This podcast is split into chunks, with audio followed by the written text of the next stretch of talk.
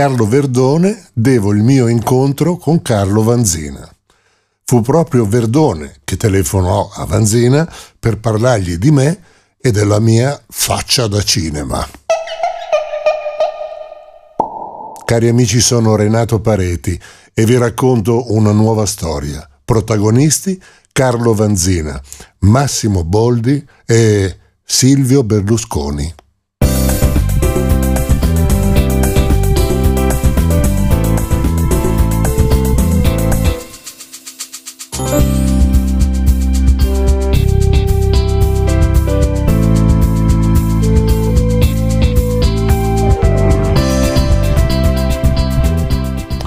Ciao, sono Carlo Vanzina. Mi ha parlato molto bene di te il mio amico Carlo.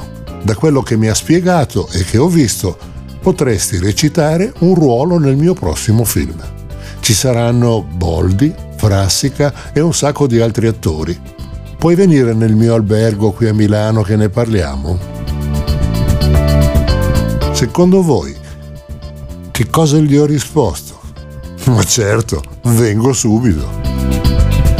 Girammo la scena, devo dire molto divertente, a Portofino e il film, come il precedente, fece molto successo, superando i 10 miliardi di incasso.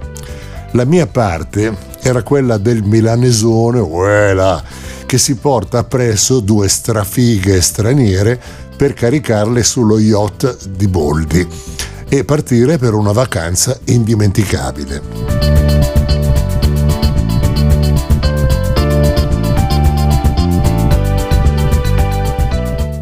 La sera prima di girare capitò un fatto che non dimenticherò mai.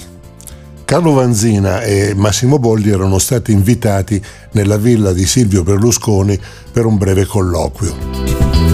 Non ricordo per quale motivo mi ritrovai ad accompagnarli con la mia macchina.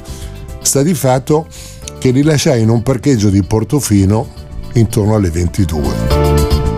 Intanto mi sarei ripassato le battute della parte che avrei dovuto interpretare il giorno dopo.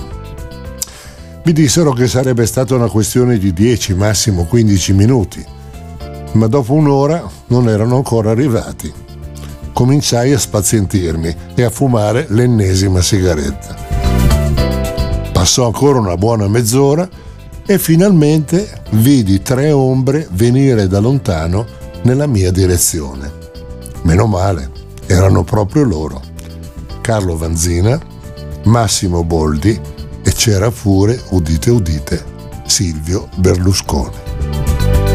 Raggiunta la mia auto, i primi due aprirono le portiere scusandosi per il ritardo, mentre Berlusconi venne vicino al mio finestrino aperto, mi salutò, mi diede la mano e si scusò con molta gentilezza per avere trattenuto oltre il previsto i suoi ospiti. Non seppi che dire e da buon milanista risposi altrettanto cordialmente, non importa, viva il Milan, buonasera. Il giorno dopo, sotto un sole cocente, girammo la scena.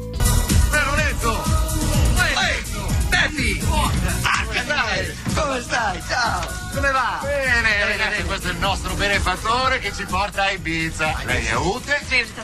Ciao! e lei è Gunilla. Ciao Cipollina! Parlano italiano. Non parlano No. italiano? Ah, molto bene, benissimo. Allora io voglio essere chiaro, eh, con voi. Più tardi, non adesso, ma più tardi, io sarò quello che mi fa una ciulatina, piano piano. Latina, men jag förstår inte. Non capire. Ah, non capire. Fa niente, capito io, abbiamo capito noi. Prego, accomodatevi. Andate, andate pure.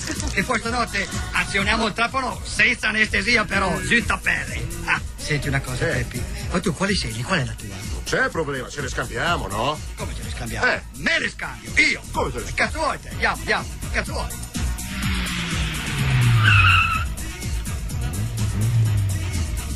Chi è il proprietario della barca? Lui! Eh, ma sei scemo? No, ma scherzo, no. Ah. Il proprietario non c'è. Questa barca è intestata a una società svizzera. La Colombina SRL di Lugano.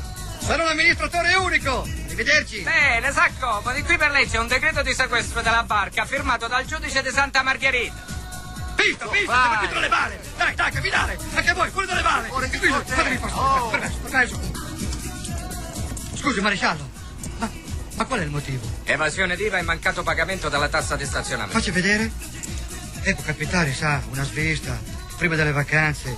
Io, io adesso però devo partire con le due ragazze lì, vede? Ute e Gunilla. Guardi com'è carina Gunilla. E devo andare in Ibiza. Ci va in treno, la barca è sequestrata. Ma come la barca è sequestrata? Ute, Gunilla, go! Vai, vai, vai, vieni qua un momento. Aspetta un momento, non hai capito niente, no? Scatta la milionata, ci do la mancia, tac! No, scatta il programma di salvataggio. C'è la barca del Bolli a Monte Carlo che stasera si butta in Corsica. Se mi muovo subito faccio in tempo a Un cucchiarlo. momento, ya sale Gretel? Eh, ce ne scambiamo io il Bolli. Ringrazio che lo sei alto, vieni qua! come T'ho anche rifatto quella bocca di merda! A metà prezzo! Sì, però senza fattura, ma va, va, va. No, no, l'ho fatta, eh. No, no, l'ho fatta, l'ho fatta. Guardi, eh, ho fatto, cioè, gliel'ho mandata dopo. Poi ho fatto, per lui ho fatto eh, condono, ho fatto la tombale, che per dieci anni non mi rompa le balle nessuno. Dai, Beppi, non mollarmi così. Andiamo via. Se no perdiamo anche la barca del Bolli No, qua. dai, Beppi, non puoi lasciarmi solo con le fiamme gialle. Mi dispiace, ma è Ferragosto, Colombino, regna la legge della giungla. Nessuna pietà per l'animale pirla.